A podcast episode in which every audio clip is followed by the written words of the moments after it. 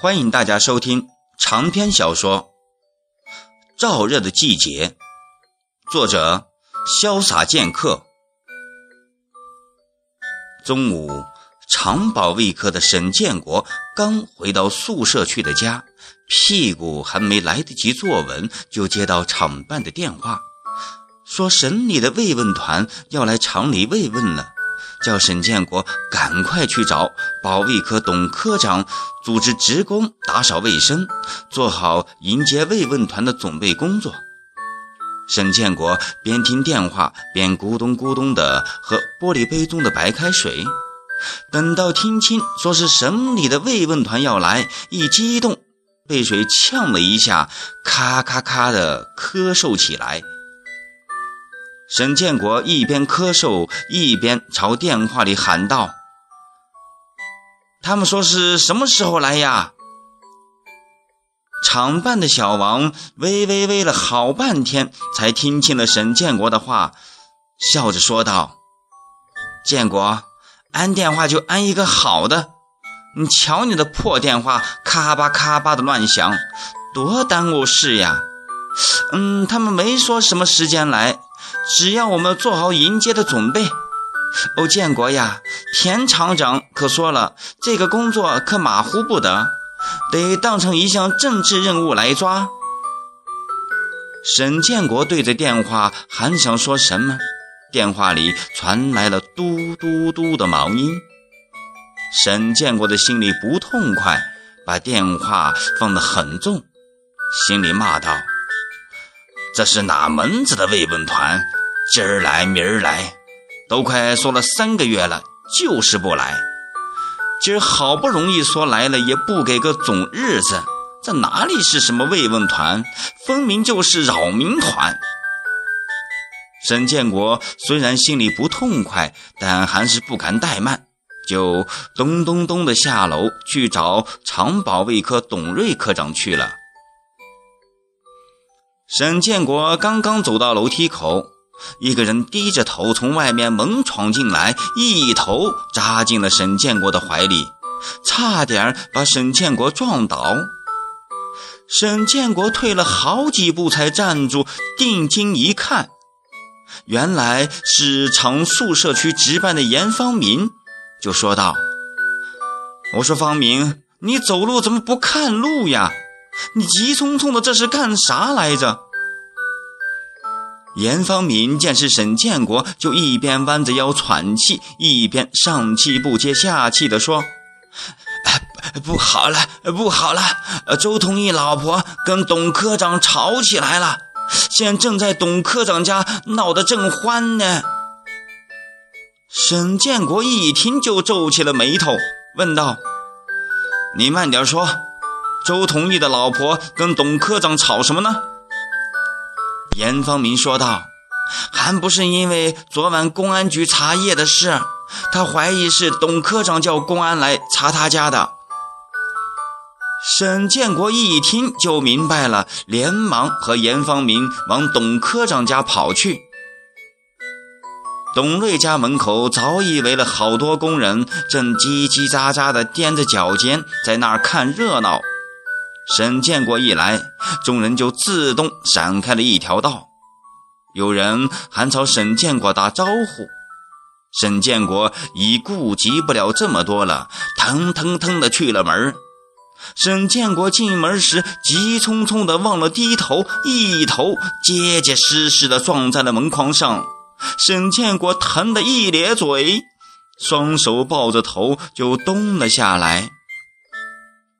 董瑞的房子还是60年代盖的窝窝房，又小又矮，又破又旧，被沈建国这一撞，屋顶咔咔响了几下，还落下些土来。屋里的人被沈建国这一撞给震住了，都怔怔地盯着沈建国这边看。周同义老婆正张牙舞爪指向董瑞的手指凝在了半空，董瑞脸色铁青地站在那儿，双手抖动个不停，嘴巴也歪了，不住地流着口水。沈建国咬着牙直起腰来，一手捂着头，一手指着周同意老婆说道：“你瞎折腾个啥？”周同意老婆咕哝了几句，沈建国才听明白。他说道：“昨晚为什么公安局不查别人，单单查俺家？”沈建国一听就火了，吼道：“人家公安局查夜又不通知我与董科长，人家愿意检查哪一家就检查哪一家，人家那是执行公务。再说你们家无视厂里的规定，在厂里乱盖房子，七七八八住了那么多外面的人，厂规厂纪都不要了吗？人家不来查，我也会去叫他们来查的。周同一来了没？”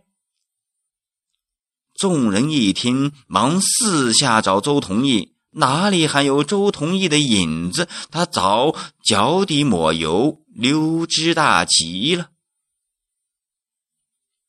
沈建国是周同意的救命恩人，周同意的这条命还是当年他在车间主任沈建国从车床底下捡回来的。周同意是一个有名的愣头青，没几个人能放进他眼里，动不动就跟人玩命。全场这么多人，周同意只认沈建国一人。前任的孙厂长也算是市里的一个人物，被检察院抓走之前，那是横着走的，可孙厂长就怕周同意一人。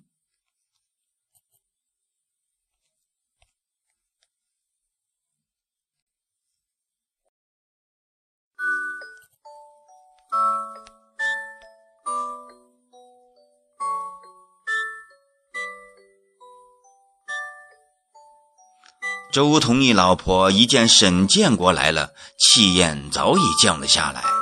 她想对沈建国笑一下，可脸上挤出的表情比哭还要难看。她一边咕哝着，一边往外退，情急之下把脚下的一个小木凳给踩翻了。沈建国一见周同意老婆想走，就说道：“你有理，你还走个啥呢？你把你的理讲一讲，叫大家也好听听啊。”周同意老婆脸一红，头低得更低了，讪讪往门外退。沈建国也没再呛白他，就朝他说道：“下午叫同意找一下我。”周同意的老婆想得了解脱一般，一边答应着，一边连忙走掉了。董瑞突然剧烈地咳嗽起来，沈建国便忙上前扶住，问道：“董科长，我送你去医院吧。”董瑞忙摆了摆手，说道：“没事，就是人一老，毛病多了，有不爱吃不爱喝的，去傻子医院。”沈建国知道董瑞是一个犟老头，他拿定主意的事就是九头牛也别想拉回，也就没再劝他，就把省慰问团要来的事说了。董瑞说：“那我们下午就去组织工人到厂里打扫卫生吧。”沈建国见董瑞说的那么轻松，放心不下，就追问了一句：“咱厂都停产5年了，现在上班的就20多个人，那么大的厂子怎能打扫好啊？万一明天来慰问团，那不就全砸了吗？”董瑞一听笑了，说道：“建国呀，你现在就去写一个公告，叫厂里不论上岗还是下岗的，下午全都去打扫卫生，不去的给我记下来，如果有慰问金的话，就没他们的了。”沈建国听了想要说什么，还没说出口，董瑞又开了口，说道：“建国，你的事可要抓紧呀，有空就去找田厂长坐坐，我老了，不中用了。”沈建国说道：“我现在不就很好吗？”董磊笑着拍了拍沈建国的肩膀，说道：“你这个直脾气得好好改一改了。”“小丁来信了吗？”沈小丁是建国的宝贝儿子，前年是本市的高考状元，被北京大学录取了，着实叫沈建国风光了一回。为与小丁联系方便，沈建国硬是咬着牙安上了一部电话。厂里除了几个厂长外，就沈建国一家安上了电话。小丁是个懂事的孩子，一般不往家里打电话，就是有了事，不是节假日打，就是晚上9点钟后打，图电话半价省钱。下班后，沈建国的电话又兼保卫科的公用电话，厂里厂外有啥事就打电话找沈建国，一来二去，沈建国的老婆舒梅的脸色就难看起来。舒梅说：“咱家电话是为了儿子，不是厂里的公用电话，有事为啥不打厂长家？他们的电话可是公家掏钱交费的。”建国开始还顶了几句，后来便张不开嘴反驳了。昨天小丁还打来电话，和前几次一样要钱。建国已经2个月没发工资了，他正在这时发愁呢。